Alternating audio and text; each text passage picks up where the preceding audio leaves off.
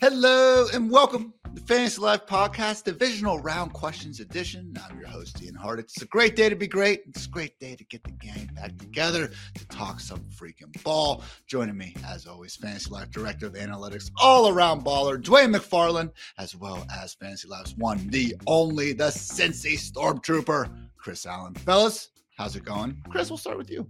I'm doing well. Uh, I thought the games were like games this past week were a ton of fun to watch, tons of drama. Uh, I think the game set up this week for similar types, a similar level of excitement regarding the storyline. So I'm just happy to dive into and talk some ball with you guys. So how you doing, Dwain?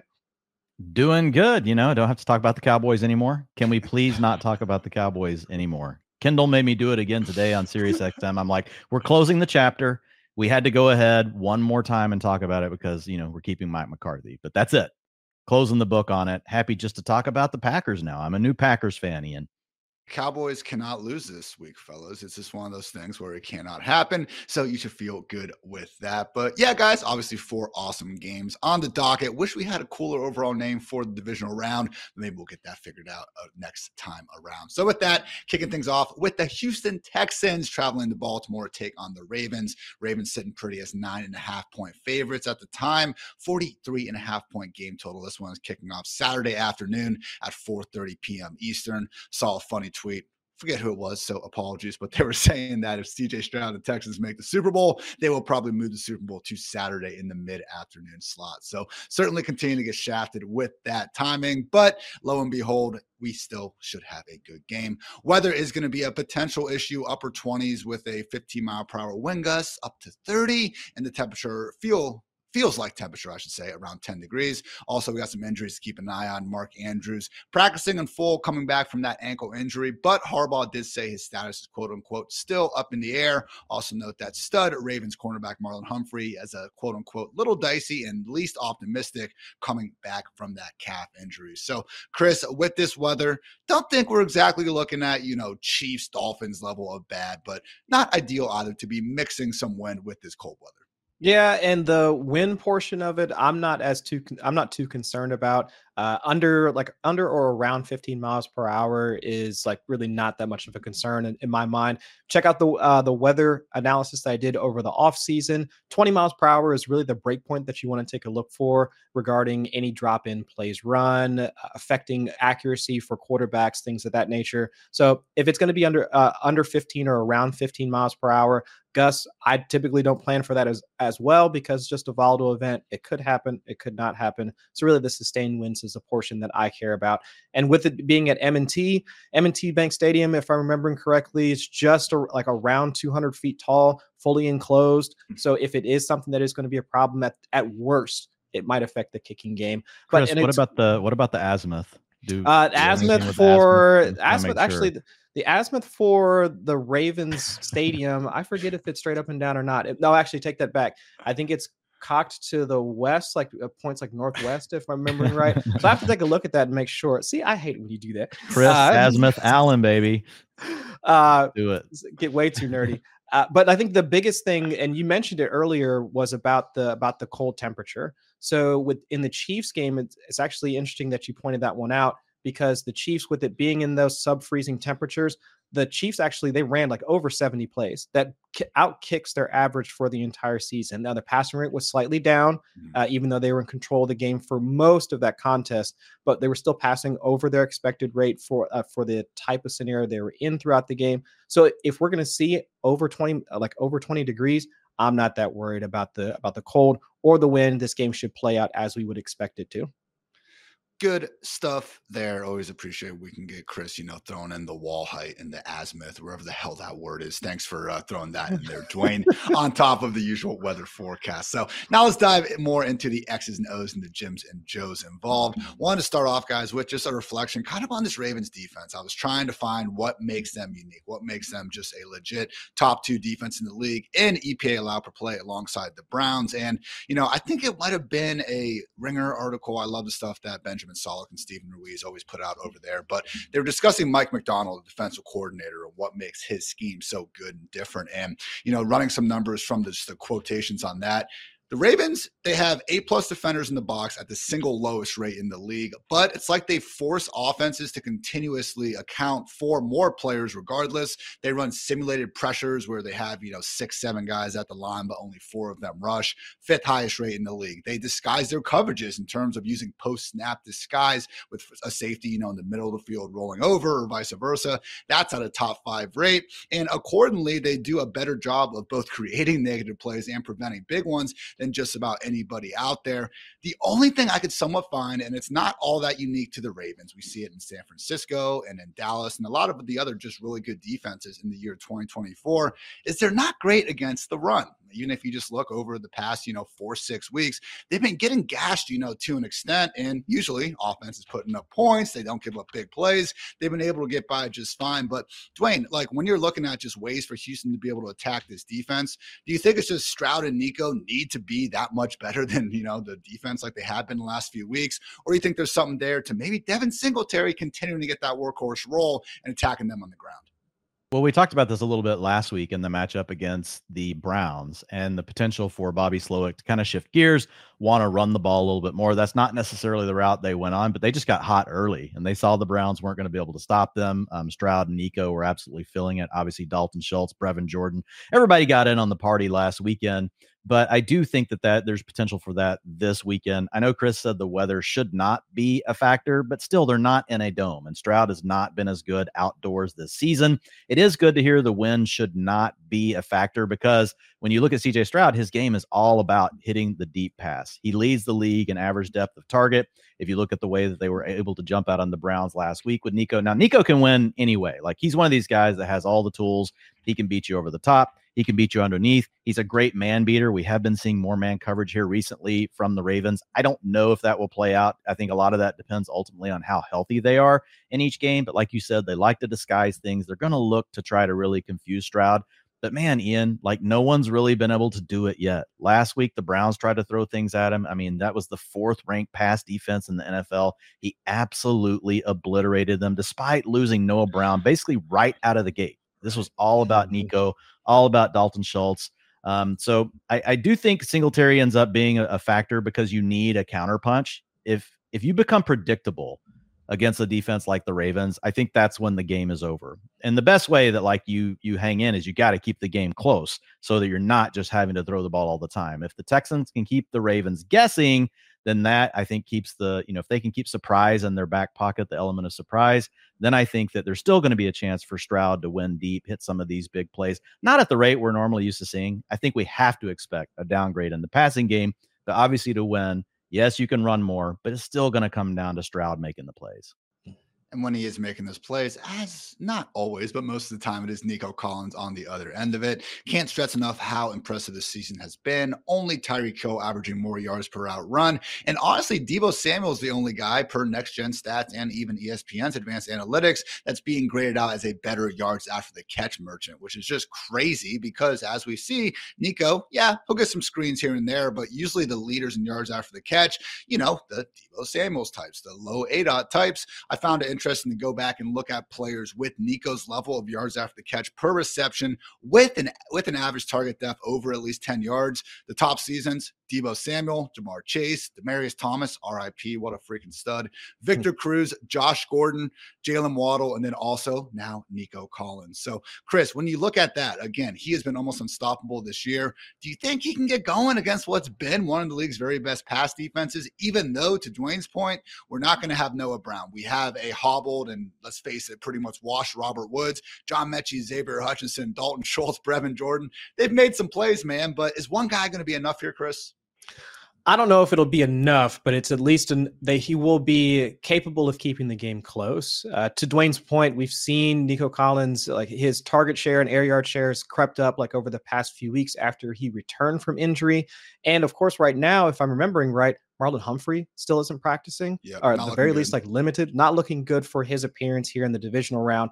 So if we do have a Ravens secondary, at least their uh, primary outside, a secondary that's a primary outside guy that's going to be at least somewhat banged up, and we do have at least a, a chance for a guy like Nico who has been creeping up in terms of air yards, targets. We see more of that going on.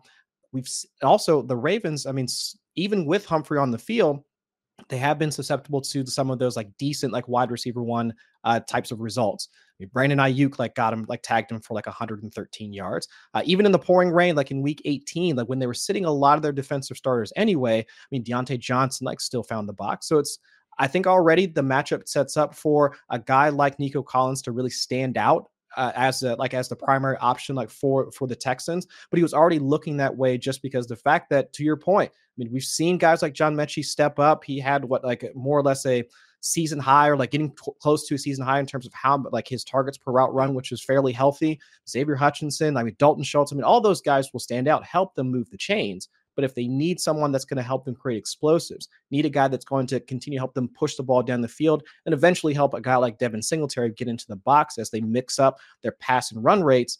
That I mean, they have to have an alpha like Nico Collins, and he's been that since he came back from injury either way, we'll see what happens with this Texans team and if they can somehow shock the world in advance. But even sadly, you know, if they stay here, don't want to give out too many prizes for, you know, not winning the Super Bowl, but just incredible what they've done in year one with CJ Stroud. Future is very bright either way, all I'm saying. Let's talk about La MVP and the Ravens offense. Shout out to our producer, Matt LaMarca, for cashing that Lamar Jackson MVP ticket. Great day to be great, my friend. But guys, I went back and looked at just how does this offense actually stack up to the past past editions. And it surprised me that overall, just in terms of EPA per play, like we're not seeing the 2023 Ravens be this juggernaut in terms of even passing the football or overall offense, not even compared to what we saw in 2019 and even 2020. Definitely a step ahead of what we had in 2021 and 2022. But I'm just saying, seventh overall in EPA per play, eighth in pass, you know, fifth per run. Balanced offense that is peaking recently, let's face it, 37, 23, 33, and 56 points during their last four full games with the starters against some tough defenses along the way. So, not trying to say that this isn't a great offense, but I don't know that they're the same level of juggernaut as we saw in 2019. I know we're just clouded by the playoff loss to Titans, and that sucked, but truly just such an elite regular season offense that was. So, Dwain, now that we've had an entire season of the Todd Monken experience, do you believe that the slight uptick in just overall pass volume and accordingly efficiency is enough to get some different playoff results out of Lamar Jackson and company, a team that, let's face it, over the last half decade has been a bit bigger of a monster in the regular season than in January. I hope so, but I, I'm I'm like you. I don't I don't think we've seen the result I hope to see with Monken. Like it's hard to say that because, like, look, this is a team that had a first round bye. They're playing really well, but I still don't think like this offense has clicked like at the very highest level that we would expect. And I think we see that, you know, whenever you dig into like the yards per route runs for the players. Like Mark Andrews is really good at a 1.95. But like if you look at Zay Flowers and some some of these other guys, well, they've been good. I mean, Flowers is at 1.64. Um, I know you did a really good article on the most explosive players remaining in the playoffs right now, and Zay Flowers was the guy for the Ravens, but you're limiting yourself to each t- team. Zay Flowers, like relative to everyone else in the league, while he's been good, like it hasn't been great.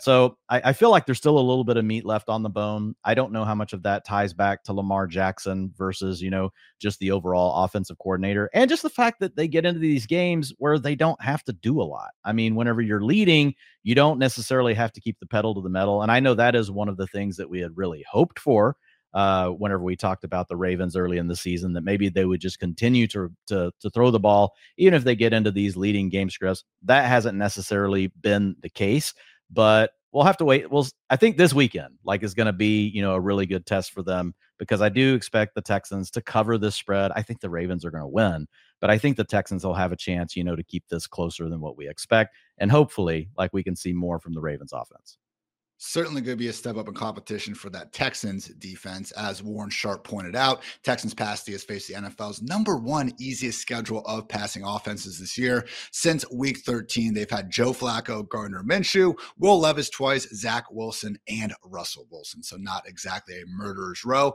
That said, Chris, you know, different time. It is January 18th as we record this. But if you go all mm-hmm. the way back to week one, Houston, Texas did actually limit the Ravens to a season low 265 total yards of offense, excluding the Week 18 game with former Pro Bowl QB Tyler Huntley under center. So, Chris, mm-hmm. do you think there's anything there to this Houston Texans defense having a chance to at least limit Lamar Jackson and company? I will say, since they've gotten Will Anderson back over these last few games, they do seem to be playing their best football as of late.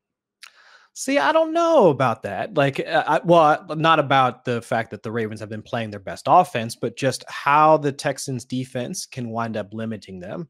Uh, you mentioned their their Week One game. What that was a game with without Mark Andrews, uh, if memory Correct. serves.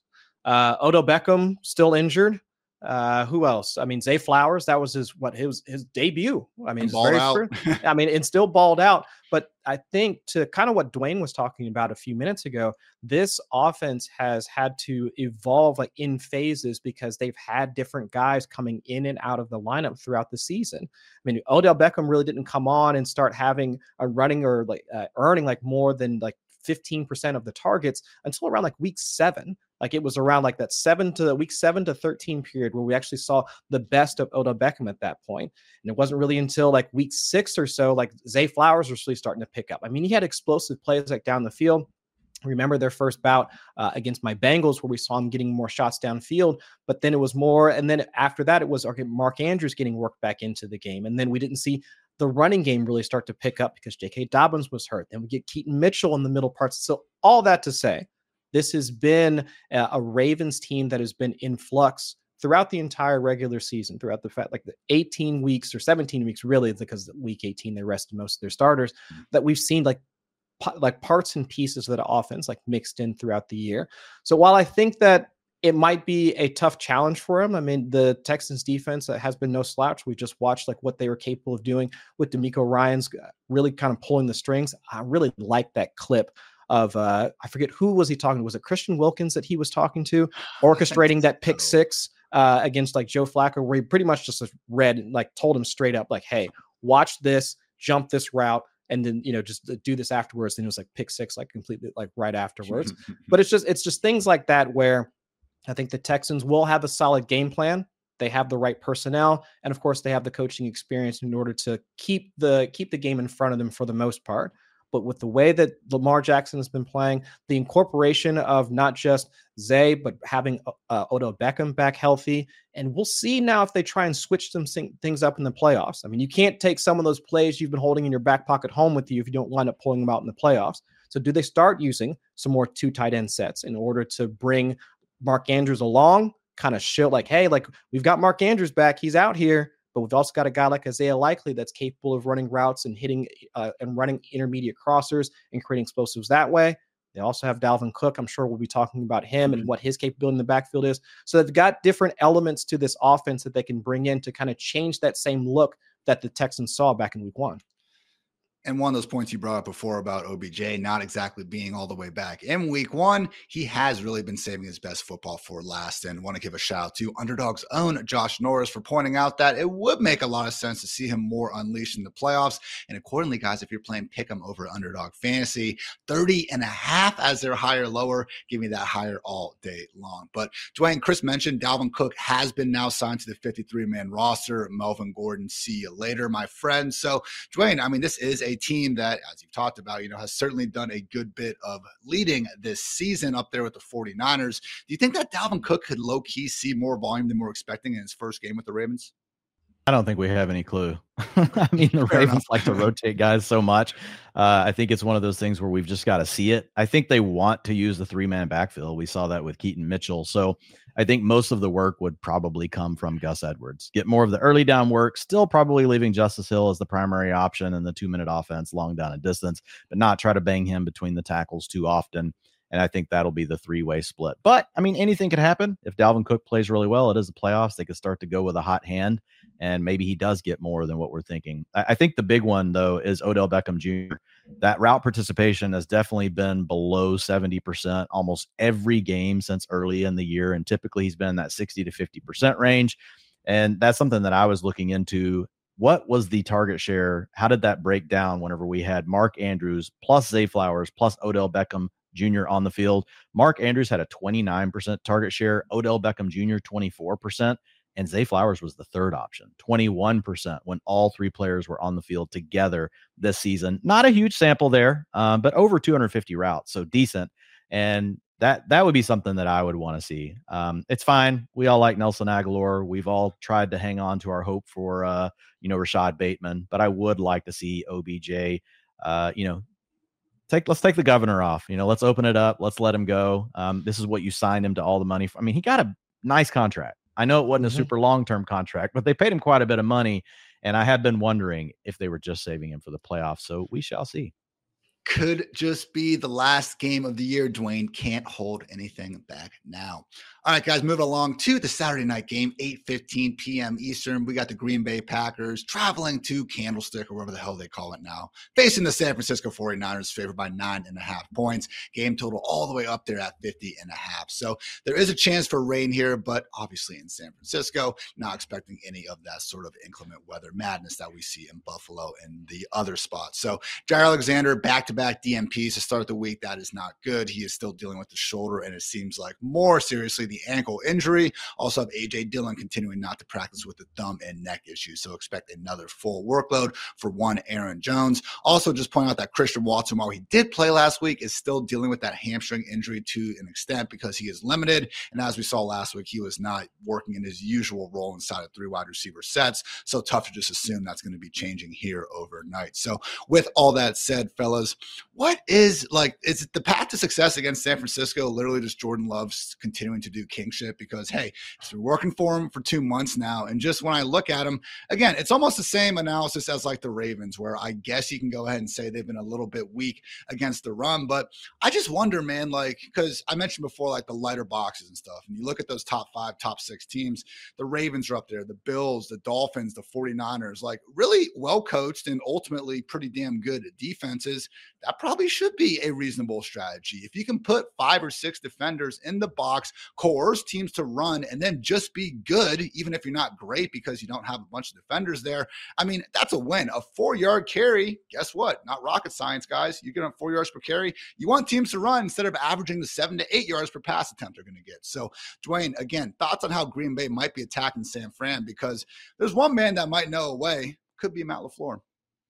Yeah, for sure. And if you look at Green Bay, like over these last five games, and I don't think it's necessarily a coincidence, Ian, it's really been since they've gotten Aaron Jones back. Um, AJ Dillon, look, it's been a rough season. Like the explosives haven't been there. He, he, just doesn't add a lot. But Aaron Jones is a guy that we know can do that. And over these last four games, a minus 5% drop back rate over expectation. So for those of you that don't know what that number means, whereas we're all, all we're doing is we're looking at did they decide to drop back and pass the ball or run the ball? And it's based on the score and the down and the distance. And then we can compare that to what has the rest of the league done in that exact same situation over the last three seasons. If you get a minus number, that means you ran the ball more than other teams did in that situation. If you get a plus number, that means you ran more than other teams in that situation. So that minus minus 5% um, they're definitely trying to be more of a, if we were picking the Madden playbook, Ian, we'd be going with the run balance. They also used more of that 12 personnel last week. I think they found out that Tucker Kraft can play a little bit when they had Luke Musgrave out. Now you get Musgrave back, and that just gives you a new wrinkle that you can throw at them. You can come out there and run three wide. We've talked ad nauseum about the wide receivers, how many different ones have stepped up for the Packers, and how well Jordan Love has been able to just kind of keep on keeping on no matter who's out there. But now you got these two tight ends that can help you in your run sets and it was a killer against the Cowboys. You know, basically sitting in a I got to bring them up again, but sit, sitting in a seat where you're watching you, the all. You dug your own grave yeah. you did this. Well, we look, didn't do this. It was a thing of beauty for the Packers. I'll say that. Sitting from a seat where you're essentially watching the all 22 and just watching the alignment. Like even uh, like my nephew was like that. There's a huge hole to the right. there just just take off through it, and I'm like, yes, there is. And it was mostly coming against that 12 personnel. So I think it's nice that they've got another wrinkle. And to your point, you know, against the 49ers, I think you need to be able to do all of those things. And it's a similar conversation to what we talked about with CJ Stroud. You do not want to get into a massive trailing situation early against the 49ers. That's going to be a losing scenario. But if you can keep them guessing, keep the score close enough that the run can still be involved with Aaron Jones playing his best football of the season, I do think that's the big counterpunch that you want to have available to you with Jordan Love because that's what you're running everything off of. That's what your boots are coming off of, the play action. You know, Jordan Love's still going to have to come through and make his big plays during the game. But yes, I do think keeping Aaron Jones involved, getting him going, making the 49ers have to respect every inch of the field. That's how you have a shot because you're going to have to win a shootout. I don't think the Packers defense can stop the 49ers. So your best hope is to win a shootout. And the best way to win a shootout is you've got to be unpredictable. Mm-hmm.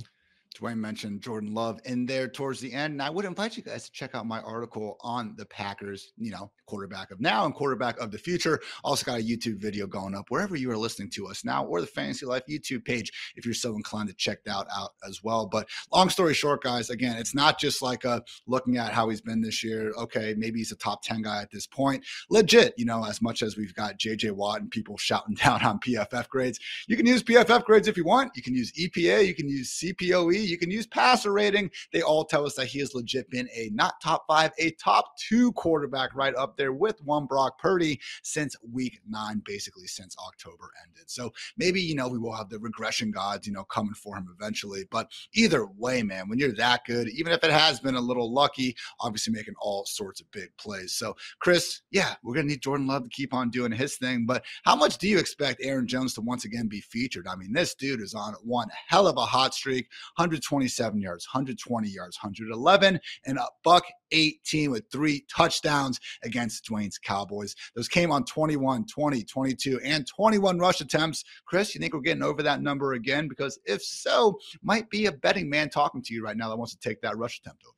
I mean, we're both betting men like talking to each other about this because I Let's might go, be placing the same wager. But yeah, I think to Dwain's point, trying to make sure that the core personnel that they were using last week, not to say that from a two tight end standpoint that they're going to continue to run like something similar to what we saw against the Cowboys, but at least making sure that their core personnel are getting involved. So the Romeo Doubs of the world, the Aaron Jones of the world, and then pick one of the tight ends at this point. But Aaron Jones right now with how he's been playing and like the efficiency that he's shown since uh, since returning from injury, and like you like you mentioned at the start of this conversation, I mean AJ Dillon not being a part of at least we can assume that he's not going to be a part of their of their plans for this weekend. I mean, we're not we're not looking at Patrick Taylor saying like, oh yeah, like just go ahead and toss him in. He's going to be the guy that you're going to want to roster for this upcoming weekend. No, it's been Aaron Jones. Like the utilization, if you can go and check out utilization report, we got for free, like on Fantasy Ooh. Life. You can show that he has been like the man, like for for Green Bay, not just as a rusher, but also a part of the passing game as well. So if we're going to need some of those trick shots or screen passes like from Jordan Love off his back foot that looks Aaron Rodgers esque. I mean, in order to create explosives and keep the uh, keep the Packers offense moving downfield, Aaron Jones has to be a part of it uh, because last week we saw like with the Packers moving more to two tight end sets to keep Dan Quinn's defense guessing. We saw less of a guy like Jayden Reed because they were operating with more two wide receivers on the field. So if we can't look to the wide receiver corps, or at the very least project what that's going to look like for their pass catchers downfield, other than the other than the tight ends, and of course Romeo Doubs with how well he played last week. At the very least, it lends itself to Aaron Jones being the guy that you would want to target out of this offense because we know he's going to get the touches out of the backfield. I mean, that's that's almost that's already a foregone conclusion. But if he's also going to be continue to be a part of this passing game as well, and again, if it's going to be a shootout, we know that Brock Purdy and the rest of the squad is going to come here to play, and they're going to probably put up a number of points against uh, against this Green Bay defense, especially if Jaire Alexander is not going to be able to make it.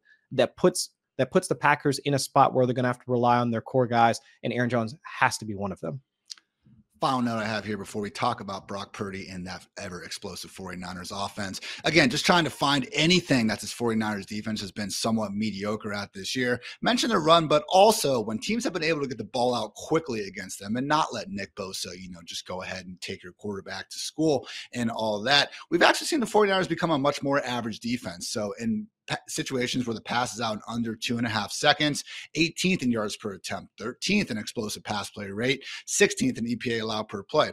Again, they're not turning into jabronis or anything, but it's at least more manageable. And then you look, and not even week nine on guy, but the entire season, quarterbacks thrown in under two and a half seconds is Tua Tagovailoa, Jared Goff, and Jordan Love at number three in terms of the most efficient quarterbacks. So again, that's that perfect marriage where Matt LaFleur is scheming up some goodness, and when it's there, Jordan Love can get it to his wide open tight end in the flat quickly, and then hopefully save those play making moments for the third and longs when needed.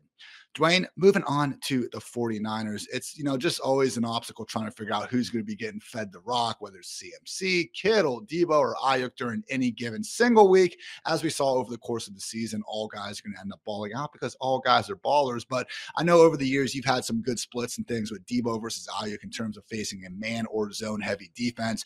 Do you have, a, you know, a few extra dollars that you're willing to put on one of those wide receivers, expecting them to be the bigger target this week? Like if I had to pick, it would be Deebo this week. You know, with Green Bay over the last six games, they have used man coverage only 13% of plays. Sheesh. Now, some of that can be baked into last last week. Once you get a big lead on a team, you're going to play a lot of zone coverage, just keep it over the top. So that's probably a little bit of a factor. On the season, they're 19%, which is you know just slightly above the league average this season for for uh, man coverage. So I think we're going to see more zone. We are getting more of Deebo Samuel again this year against zone coverage. Um, if I'm pulling up his targets per route run right now, but typically the way that they'll run that is they've got a it's it's like when you're playing Madden, you know, and you're you're looking for your uh you know who you're playing against. You're like you, they come out, you put a guy in motion, you see that it's man, then you're like, okay, I got this man beater that I'm going to hit on one side of the field. If you don't see a, if you don't see the cornerback or whoever follow along, or they stop before he crosses, you know, to the other side of the formation, then you know it's zone. And you're like, okay, I'm going to hit this underneath route to Deebo. And that's what the 49ers are doing, like a, a very simplified. They're doing a much more complex version of that, but that's the way that it's working out. So when they're against zone coverage, 25% targets per route run to Deebo Samuel. And that number for Aiyuk is 22%. So they're they're fairly close. But when you get man, it's all about Aiyuk. 27% targets per route run, only 14% of those going to Deebo. So we do have the Packers that run a mixture, but they are more of a zone coverage team. So I would slightly lean to Deebo, but it's still really close, Ian, um, because typically I only worry about the extremes, and I wouldn't call the Packers an extreme coverage unit either way, man versus zone. But I was chatting with Kendall Valenzuela today on SiriusXM about this 49ers offense. And I, I honestly cannot remember a time, and I've been watching football for a very long time with an offense that's loaded across the board with pass catchers at four positions like they are. You got Deebo, we just mm-hmm. talked about, Aiyuk, we talked about, George Kittle. Uh, look, maybe not a top three tight end right now in fantasy, but in real life, he's a top three tight end. He just happens to play with all these other studs. And then CMC Ronnie is arguably Bell. the best receiving back out of the backfield. Like, I think back, I'm like, I remember Randy Moss and Cris Carter, but like, okay, mm-hmm. like they didn't have a great tight end. Robert Smith was the running back. He wasn't a great receiver. He was just a he was a home run threat out of the backfield.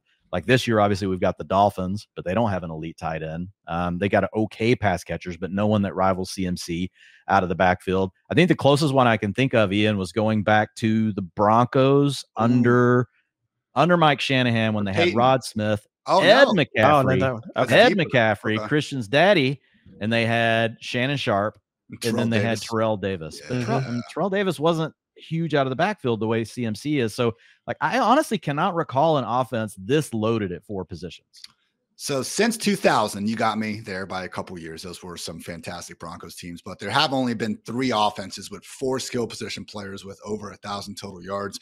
The 2023 49ers, the 2004 Colts, Reggie, Marvin, uh, Stokley, Edgerrin James, and also Dallas Clark. Dallas was Clark, a sick Clark, offense. Yep. And then out of nowhere, your 2020 Teddy Bridgewater led Panthers. Shout out Joe Brady, Curtis, DJ Moore, chosen, formerly known as Robbie Anderson. And no, not Christian McCaffrey, Mike freaking Davis rounding out that apparently pretty lethal 2023 Panthers offense. So was shocked to see that. Just the most that, you know, two dragons that look scary and the one guy who isn't quite as scary. You guys right, know yeah. what I mean, what's going on with there. So Chris, again, there's the 49ers, again, best offense in the league. It's one of the best offenses in the years, honestly. I mean, if you just look mm-hmm. at it, EPA per play, that's the fourth highest single season mark of the last five years. And to Dwain's point about the passing game, like just since 2010, most explosive passing offenses. It's the 2023 49ers, the 2018 Chiefs, the first Mahomes year, and Shanahan's other best unit, the 2016 Falcons, tied atop the league in terms of, again, the most explosive passing offenses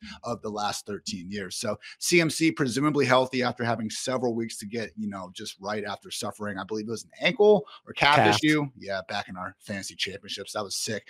Anyway, Chris, like, do you see any real path here, the 49ers being slowed down? Because just when I look at it, you know, I tweet out my mismatch manifesto charts every week, just combines different metrics, gives us a nice one way, you know, street to look at this. I mean, the 49ers have the week's best matchup on the ground, in the air, and pretty much everything. And yeah, the Packers, I guess, are playing a little bit better, but it's still a little bit concerning to see that 510 yards of total offense they just gave up against Dallas. Right. And I think that's the that's the, that'll be the concerning part and why it's so easy to see how this could be just a track meet on on both sides. Like if the Packers come out and still are able to scheme up a similarly efficient game plan that they did against the Cowboys, and of course the 49ers are just normal, like just normal. They don't have to go mm-hmm. above and beyond or have this like this massive blow up or anything like that. Just be normal and then you're talking about like probably like a 70 point game or something along, along those lines. Because again, let's just look at their core pass catchers. And you mentioned we got got Deebo, Aiyuk, and Kittle. Kittle made All Pro this year, right? If I remember, or was he second team? I forget if he was first or second team. Uh, but either way, I mean, you've got Deebo right now sitting at since he came back. I'll give him like the one week grace period to come back from injury. I think that was after uh, week t- came back in week 10, 10. First game with over yeah. like seventy percent of the snaps in week eleven.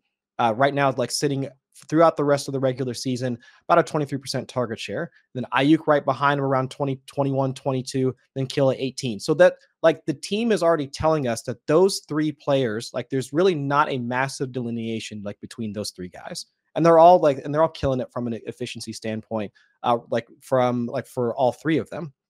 But then also the thing that I was looking at is just and we've seen this so far in the media, uh, like players talking about, well, how do you wind up slowing down the, this 49ers passing game? And a lot of people have mentioned that Purdy is the weak link for like for the team. If you try and get him rattled, almost in the same way that the Ravens did, like in their matchup a few weeks ago, like on uh, on Christmas, it was if you can get to him, like he would wind up being the weak link because you're not slowing down CMC, you're not you're not stopping Deebo. I mean, the man's already hard enough to tackle, and you're not beating or you're not keeping enough coverage over Aiyuk in order to slow him down. So it's like, can you get enough pressure to eh, can you get enough pressure to Purdy in order to force him into some errant throws? But the problem is the guy that Purdy targets the most, like when he is put under pressure, is Christian freaking McCaffrey. So it's just it like the running back. I mean, which is almost counterintuitive for a lot of other offenses because you would think that, all right, well, if it was Joe Burrow, who would he look to the most often, like when he gets uh, put under duress? Okay, well, even like for Patrick Mahomes, it would probably wind up being Travis Kelce or maybe now like Rashee Rice. Mm-hmm. But for that to be Christian McCaffrey's role right now, and the fact that he's not just taking the dump off targets, but actually like his air yards per target show that he's actually moved more into like a short, short-ish area of the field I mean, that creates enough explosives that, yeah, it's going to be really tough for this Green Bay Packers defense to really slow them down. So, like, I'm looking for multiple scores or at least a, a, ton of production across each of those guys. And then, heck, if you want to even go like dumpster diving, I mean, heck, if you want to try and like try and roster the Jauan Jennings of the world, like those slot Ooh. receivers, those types of guys to get unique, that's where it becomes a little fun in a game that we know is going to wind up having at least the most points out of the like any of the games like on this uh, divisional round slate. I love to call out with McCaffrey when he's under pressure. I mean, there's been a couple times this year where you see the defender like blitzing, going for the quarterback, and then they have to peel when McCaffrey goes out right behind him. It's just this moment of like, oh my God, now I got to go cover Christian McCaffrey downfield. I am beyond screwed. But yes, when this 49ers offense has been healthy, no one has been better. They had the three games without Trent Williams or Deebo Samuel, only scored 17 points in those games. The rest of the year, though, guys, 30, 30, 30, 35, 42, 34, 27, 31, 42. 42, 28, 45, 19 points against the Ravens, and then 27 again. True, true, amazing stuff coming out of San Fran. Should be a fun one there on Saturday night. All right, guys, before we get going on to the Sunday action, I want to give a shout out to our friends over at DraftKings because it's the NFL playoffs and we've teamed up with DraftKings, an official partner of the NFL. And right now they have an offer you do not want to miss. All customers can get a no sweat bet with a bonus bet back if your same game parlay bet does not hit. We do have max reward limits applying, but download DraftKings Sportsbook app now and sign up using our promo code questions. And if you're a new customer, you are definitely going to want to listen up because right now on DraftKings, new customers who bet just $5 will get two $200 back in bonus bets instantly. Wondering what you can do with your $200 in bonus bets? Well, you can combine multiple bets together for a shot at an even bigger payout. And sports betting is not yet available in your state. Not to worry, you can still join in on all the fun with DraftKings Daily Fantasy Sports. Download the DraftKings Sportsbook app now. All new customers, again, use that promo code QUESTIONS. You'll get a no sweat bet, get a bonus bet back if your same game parlay bet loses. And again, that's promo code QUESTIONS only at DraftKings Sportsbook. The crown is yours. Sunday action, fellas, 3 p.m. Eastern. We got the Buccaneers traveling to Detroit to take on the Lions. Lions are favored by six and a half points. The game total is at 48 and a half. It is going to be absolutely freezing in Detroit, but hey, not sure if you guys know, the Lions do play in a dome, so we are good to go there. Sadly, Kalif Raymond still not practicing with the knee injury, so we don't get to bet his always too low receiving prop. Would also note Chris Godwin, while he did start the week off with a DNP and a knee injury himself, that's been fairly normal during this year, and he seemed to be a late arrival at Thursday's practice. And the fact he's doing media availability and things like that, really don't think there's much of a risk to Godwin missing this one. So, Dwain, sticking with that Buccaneers offense, I know you just had a video go out on our Fantasy Life YouTube page talking about a same game parlay. I think it might just involve this Buccaneers passing game against a Lions defense that, yes, did do a good job pretty much holding Baker to his worst, if not, you know, maybe second worst compared to that Panthers end of season game. One of the worst performances of the season. You only scored six points. I get it. But if you do go back and watch that game, this was not a situation of the Lions just causing all sorts of chaos, you know, making one great play after another. It really was, you know, just one self inflicted gunshot wound after another, mostly by Baker. I mean, we have potential touchdowns deep to Trey Palmer and Chris Godwin, just not even end up being catchable. Another long gainer to Palmer. And there was one situation where I'm not kidding, like their own eight yard line, double move, safety bites. Mike Evans is gone for maybe a 92 yard touchdown. Worst case, we're talking talking like 80 yards hawk down at the opposite 10. Baker throws it, tipped at the line and turns into a freaking interception. So again, Dwain, it wasn't lucky. And I would just, you know, say we have a much larger span of the Buccaneers offense being good and this Lions pass defense not being so good. How concerned are you with that first performance when trying to establish a winning same game parlay? I'm not at all. I mean, Hell third yeah. down conversions that game 17%. Their season average was 42%. So I think it was just an outlier. Red zone efficiency 0% of the time they got into the red zone did they score a touchdown. Their average is 46% for the year. Sometimes you just have a bad game. And that's what happened in that contest. So when you look at this matchup though, we've got the Lions who give up the most passing yards per game in the NFL. Um, pretty much any way you slice all these metrics for the Lions, uh, you can just go back to yards per game. They're all bad. They're all bad. There's no way that you can look at it that will make it suddenly feel better to you if you're a Lions fan. Sorry, it just is what it is. But Mike Evans is going off against this team. On top of that, they love to run man coverage. They run man coverage the sixth most in the league over the last six games. They've been gravitating more and more to it over the last several games. Mike Evans has a 37%. Yes, guys, 37, a three, then a seven, then a percentage sign, 37% target share against man coverage. That's godly. That is Herculean. That's uh, you pick your favorite Greek god and you stamp it on Mike Evans. That's what he is against man coverage. So he's going off this weekend. Um, I, I, keep looking at our projections, trying to figure out a way like how do I make this higher? Because I want people to bet it, but I'm still trying to be reasonable about it. Uh, our producer LaMarca knows he's writing up lines all the time, so uh, he'll probably be checking them out again after this. But I've got him. I've got him to the over, but I do like the single single game parlay. If you guys want to check it out, you got to go over to YouTube channel at MB Fantasy Life. I've got the Detroit Lions side of this game covered as well. It's a four legger, but again, focusing on the Bucks. The other thing here, Ian, is they just don't throw it that much to the tight end. They don't throw it that much to the running back against man coverage. So if I was leaning one way or another on these, I would go to the under on Rachaad uh, White and the receptions this weekend. Even though it's a stiff, it's a stiff run defense, and they could decide to get the touches to Rachaad White in the passing game. Rachaad White's target share this year against man coverage. Who wants to guess first here? Hmm. Five percent. One percent, Ian. Oh, okay. Give me the under. Oh, uh, I was going to price it right you and be like one dollar. One percent. Cade Otton was, uh, you know, the was the main target last weekend against the Eagles and their banged up uh, linebacker corps.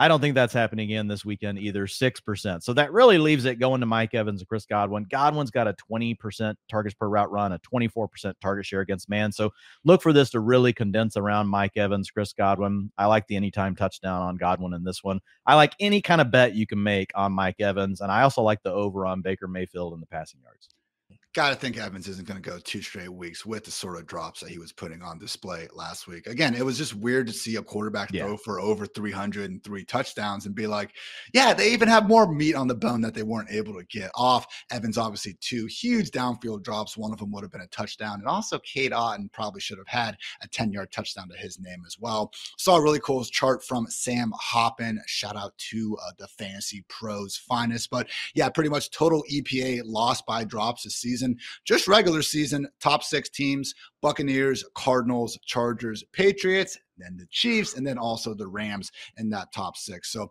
always cool when he includes, you know, the expected YAC to it. So better than just, you know, our air yards lost on drops. So good stuff from Sam. Give him a follow at Sam Hoppen on Twitter if you are so inclined. Chris, looking again more so at this uh, passing game, because as we've seen throughout the year, Buccaneers not very good at running it, and the Lions are very good at stopping it.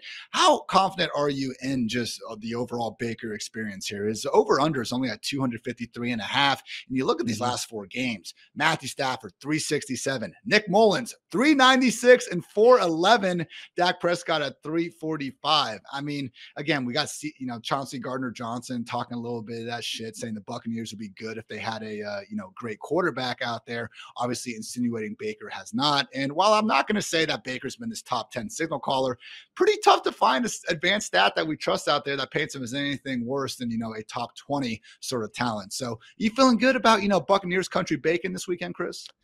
See, I don't I don't know, fellas. I don't know. Uh, I I saw the tweet from uh, from Ben Solak from the Ringer uh, saying that Baker thrives off of like he feeds off the the negativity. It's like so when true. when you when when you doubt him, like that's when he pops up for games like we saw against the Eagles. But when you believe in him, that's when you get. Let's start trashing Baker right now. I got that's, first that's, tweet. That, that's when you that's when you get the games against the Panthers. So it's like after after last week, like does he have one of those games where everybody's like, "Oh, Baker's back," you know, Renaissance man, everything, and then now that we believe in him, does he go out and lay a dud uh, against Detroit? It's entirely. I mean, just just that narrative alone, I was like, you know what, like maybe. But I think if we're looking at it, if we're looking at it realistically, uh, Dwain just mentioned a second ago, like his his passing yard line open at 244 and a half. I mean, that's that I mean, for what we've seen out of him so far, like this season, I mean, just the the fact that he's been able to get by. I mean, just think about it. What was it? Four months ago? How many months ago was August?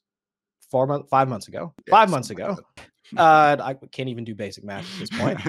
uh, I mean, five months ago, he was in a quarterback competition with Kyle Trask. Think about that.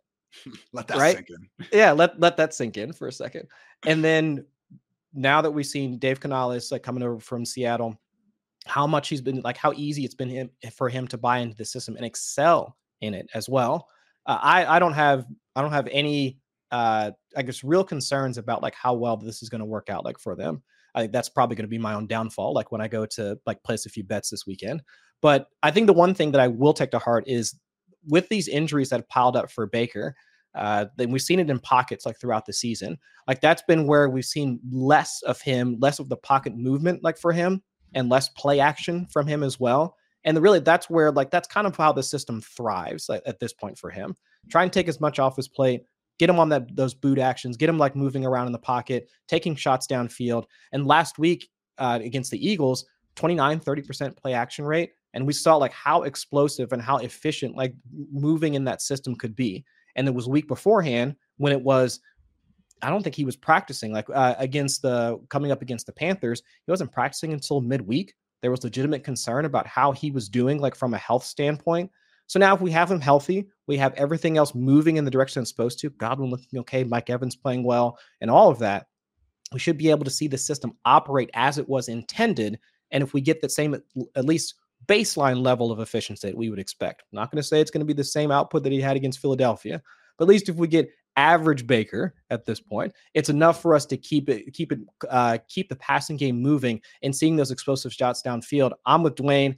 Mike Evans, Chris Godwin, fire all the cannons like for at least from the, from the Buccaneers because I really do think that this is this sets up well given the fact that the Detroit Lions secondary has been bottom 10 in EPA per dropback allowed throughout the throughout most of the regular season.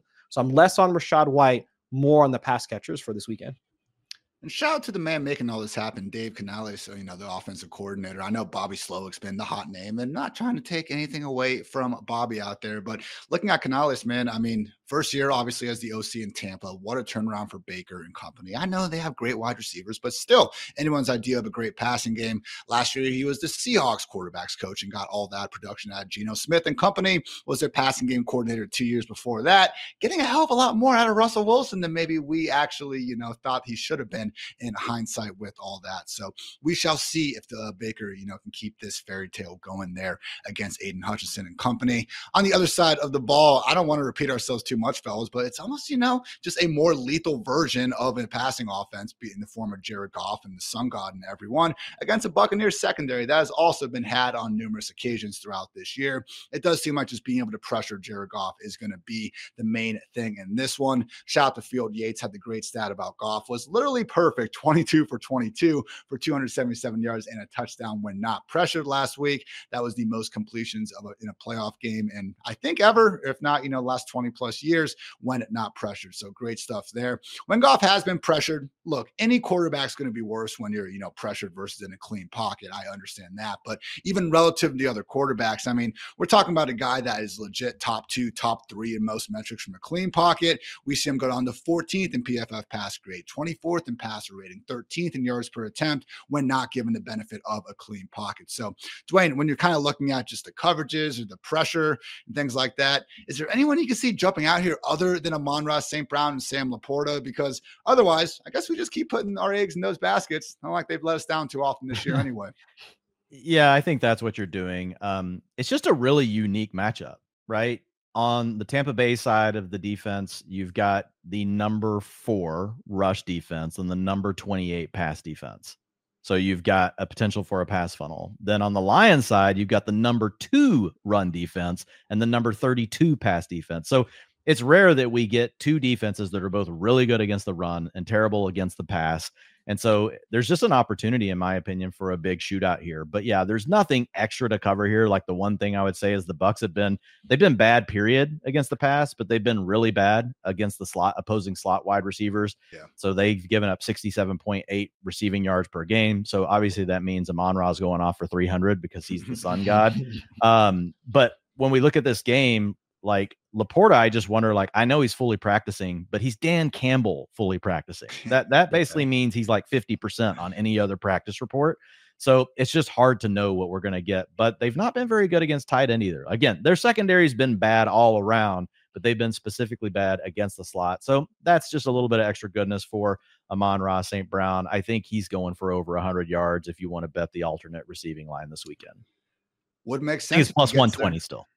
What makes sense if he gets there? Five straight games with 100 total yards. He had 90 receiving in one of them, but chipped in 11 rushing yards. Nobody else in the NFL has a current longer streak. Sadly, Kyren's got snapped last week when he got injured before he could finish the game. So true king shit from the Sun God himself. Guys, let's talk Chiefs and Bills now. Pretty much the matchup of the week. And Chris Allen actually wrote an entire article on it that you can find at fantasylife.com. Always a good read over there, Chris. So again, Chiefs at the Bills, Buffalo favored by two and a half points. Game total of 45 and a half. This one is kicking off Sunday at 6:30 p.m. Eastern.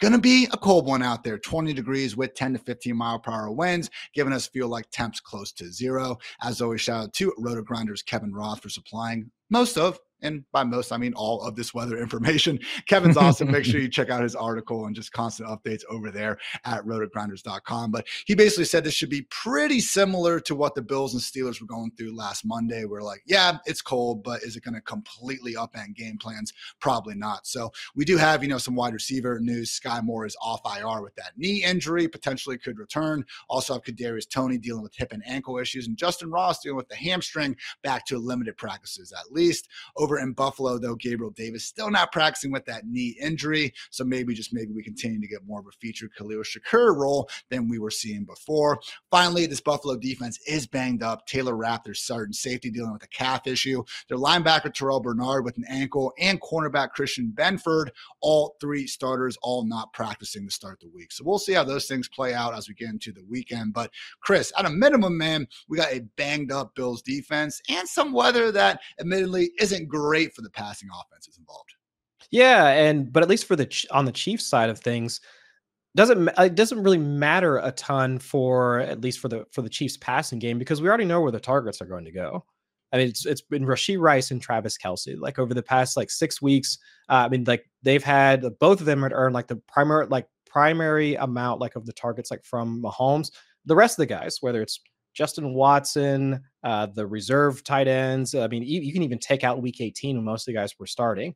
I mean, we're not just seeing like any sort of contribution from those auxiliary uh, auxiliary guys. I mean, so if I'm approaching this from a DFS standpoint, maybe you might want to get weird with a guy like Justin Watson because he has been earning some of the targets downfield. So if you want to try and throw in a guy that could, you know, maybe hit that boom, like almost like in the Gabe Davis like archetype, like where he winds up hitting like some of those like uh, long catches like downfield for a, a decent amount of yardage. That might be a way to get unique in this matchup. But overall, like since we've seen Rice, Kelce be those guys that have been, I mean, they, I think was it just last week? I mean, they wound up uh, like, or the, the last time they played against the Bills, I mean, it was Rice and Kelce that combined for 20 uh, for 20 uh, targets from Mahomes. That's almost half of the attempts that he threw in that game. But if we can't really rely on most of those guys for any sort of projectable volume, and maybe toss in a guy like Pacheco if you want to look at him from a pass game standpoint, which even that's look kind of fluky. I'll let Dwain take a look at that here in just a second. I think really like those are the only guys that you really want to try and take a look at. And with Mahomes' pass, like his passing aDOT starting to draw back a bit, he's at a career low uh, passing aDOT right now for, uh, for his career. I do think it's easier for us to just look at Rice, Kelce, and then just move on, at least for for the Chiefs specifically. Dwain, I know we got some fresh scars. I was with you. Pacheco over three and a half receptions. Ended up touching the ball 25 freaking times. They were just all on the ground. Do you think you could get there? And I'll give you some, you know, just ammunition before completely throwing it to you because, you know, we have seen these teams play six times. And I was trying to look at some of the past matchups, see if there's any takeaways. And what got me started was that 11 of Patrick Mahomes' 13 touchdowns against the Bills have come inside the 12 yard line. We literally only saw that amazing 64 yard Tyreek Hill touchdown and then a fairly awesome YAC touchdown by Juju Smith Schuster be for longer than 12 yards. So the Bills have constantly forced the Chiefs to have to move down the entire field basically without these huge, you know, chunk plays. Obviously, Kadarius Toney helped ruin one of them recently, but you know, and just digging more into it, I remember Dwain when we were actually back working at PFF and we got to, you know, actually have Cris Collinsworth on the fantasy pod, and we asked him like, because Mahomes and I think Josh Allen, a lot of these quarterbacks were struggling, and we were just like, how are they going to get these explosive plays going again, facing so much two high safeties? And Chris was just like, they're not going to until they figure this out. And lo and behold, Chris was freaking right. And they eventually did figure it out. But it's funny seeing that, Dwain, because that's where things were a couple years ago. Teams just wouldn't stop running these against the Chiefs and the Bills. And now, when you look at the defenses in the league that run the most two high safety coverages, two, four, six, and two man, the Chiefs and the Bills are now both top three defenses in doing just that. And lo and behold, Mahomes still hasn't been exactly amazing against them. 7.8 yards per attempt versus one high coverage is 6.7 versus two. And as Chris stated, the average target depth has cratered 7.5 to 5.8. So, with all that in mind, Dwain, even if Patrick Mahomes and his heart wants to be gunning it down the field, do you think there's something there where we can get Pacheco bounce back game over the receptions against a Bills defense that is begging offenses to take the check down? Yeah, I do. Um, if you look at Pacheco since Jerick McKinnon went on IR, at least for the last three games, 78% of the rushing attempts, 58% route participation. He's handled 94% of the two minute offense. That two minute offense is the very important component. So, over that stretch, Ian averaging 22 opportunities per game, that 17.7 attempts, and 4.3 targets. So looking at, you know, Kyren Williams, 22.2, Christian McCaffrey, 21.9.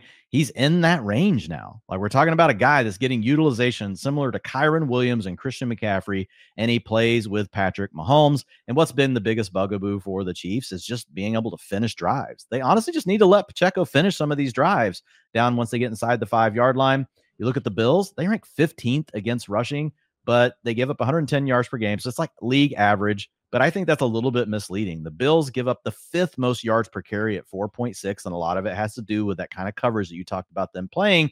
But also, they've led by four plus points, the fourth most in the league. 41%, 41% of their snaps, they've led by four or more points. So that has kept their opponents having to throw the ball. Opponents throw the ball sixth most drop back percentage against the Bills. So I think you're looking at a situation where it's kind of disguising 110 kind of seems like league average. I think this is a game where if the Chiefs want to stick with it, and it's going to be a close one, I think you can see Pacheco pop off for like 125 on the ground. And I would take the over. I would take the over on his receptions again. In fact, I'm going to do it. I'm going to make it part of uh, you know, my parlays this weekend, whatever I'm betting. There's going to be some Pacheco over three and a half receptions mixed in there. If you look at the Bills, they give up the sixth most receiving yards to running backs at 41.2 per game.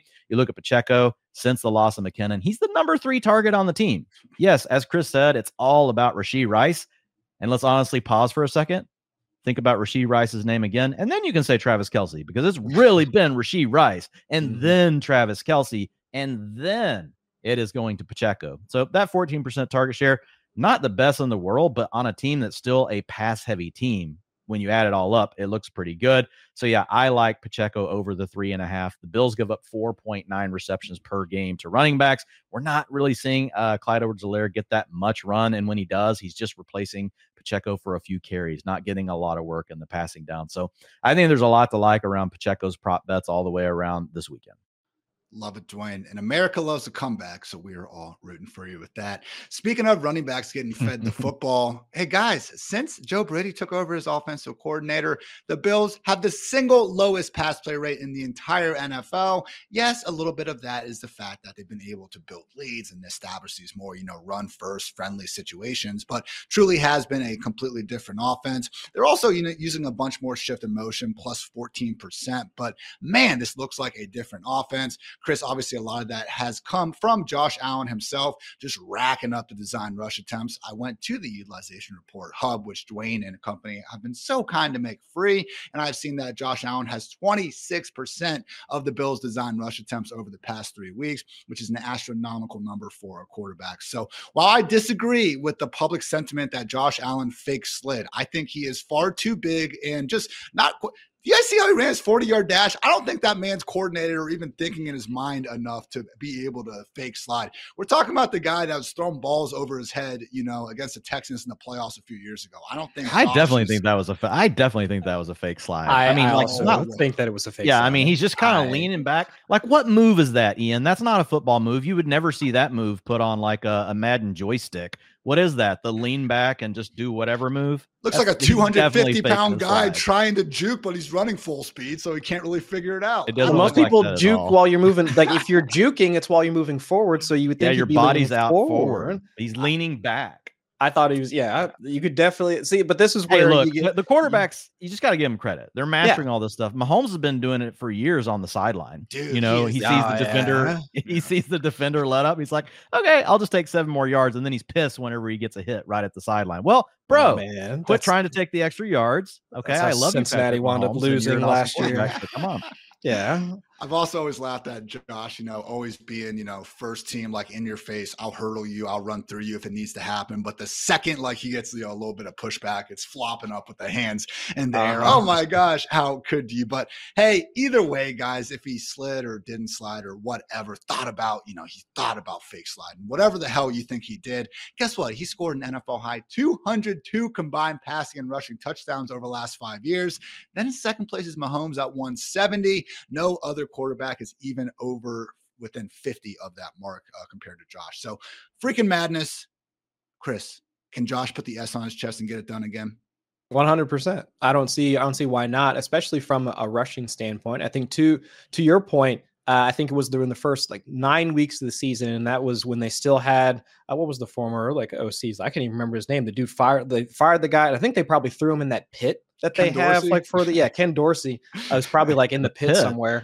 Uh, yeah, you haven't heard about this? Like that pit that they're sacrificing people to at this point in order to get the Bills to continue winning. It's like the pit for their new stadium. It's like the Oh, construction God. area, and like Bills Mafia are taking like going over to the pit, and like a fan like hops into the pit as like some sort of sacrificial thing, and that's like the reason why they think they've been winning. I'm Don't not even kidding.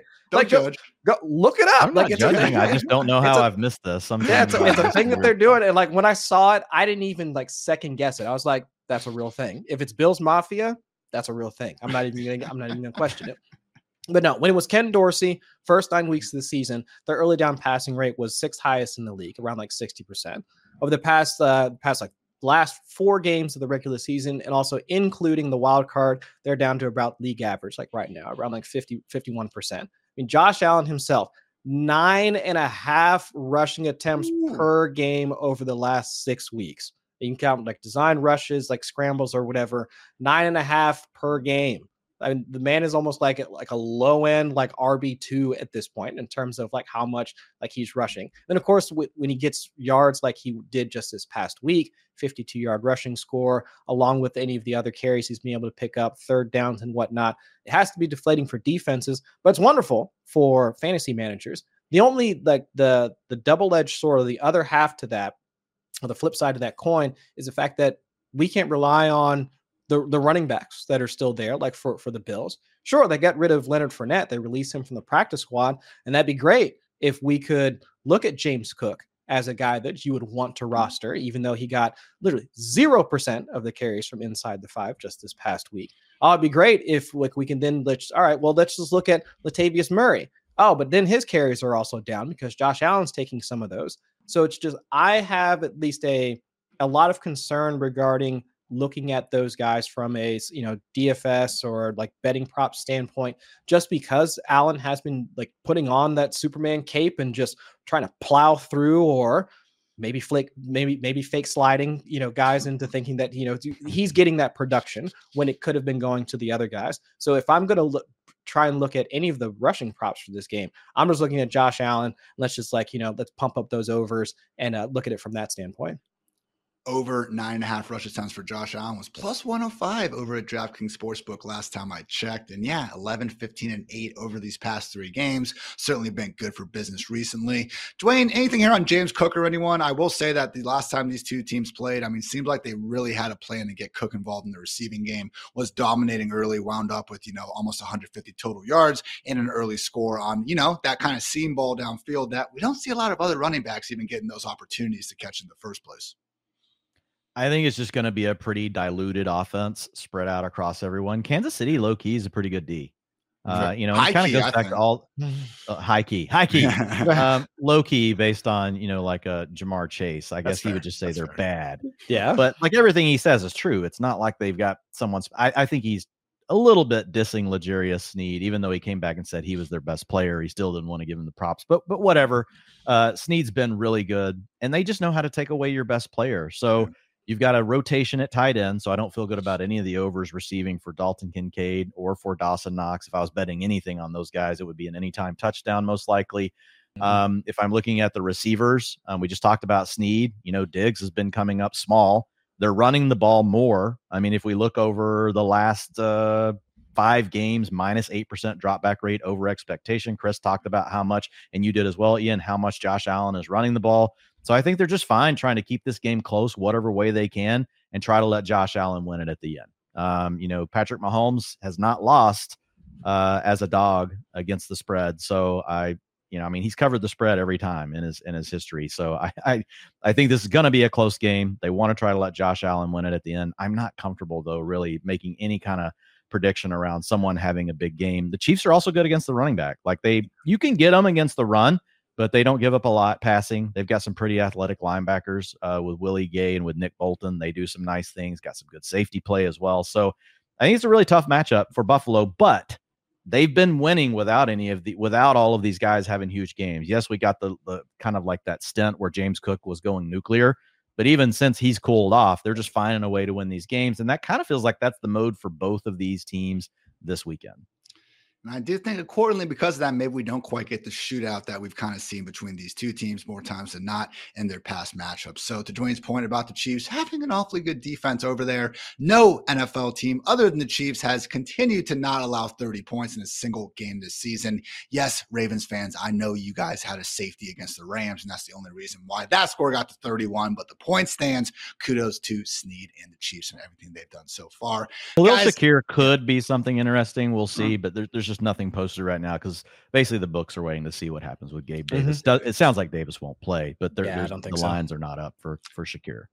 Make sure you guys check out the next edition of this podcast for some betting props where we will have those lines between myself, Matthew Freedman, and Geoff Ulrich. Always a good time there. Before we leave, let's give you guys some props to go ahead, hopefully make some good old money with over at DraftKings Sportsbook. Again, the official partner of the Fantasy Life podcast, who we very, very much appreciate. It's time for bold calls, fellas. I'm going to start things off with maybe not the boldest call, but I do think it is a winning prop. So, you know, what's the freaking point? Who cares if it's not bold enough? Give me Patrick Mahomes over 36 and a half pass attempts. This is a mark that for his career and the regular season and playoffs, he's over 37. And I even went back and looked at his 14 career games in below freezing temperatures. Guess what? Still clearing 36 and a half. But more than anything, I do think it's a specific matchup. I already talked about how Buffalo has forced them to, again, take more what's there and not have these quick, you know, two, three play drives. They've had to consistently go down the field, you know, meticulously. And accordingly, in these six matchups, we're talking about pass attempt totals of 40. 43, 40, 44, 54,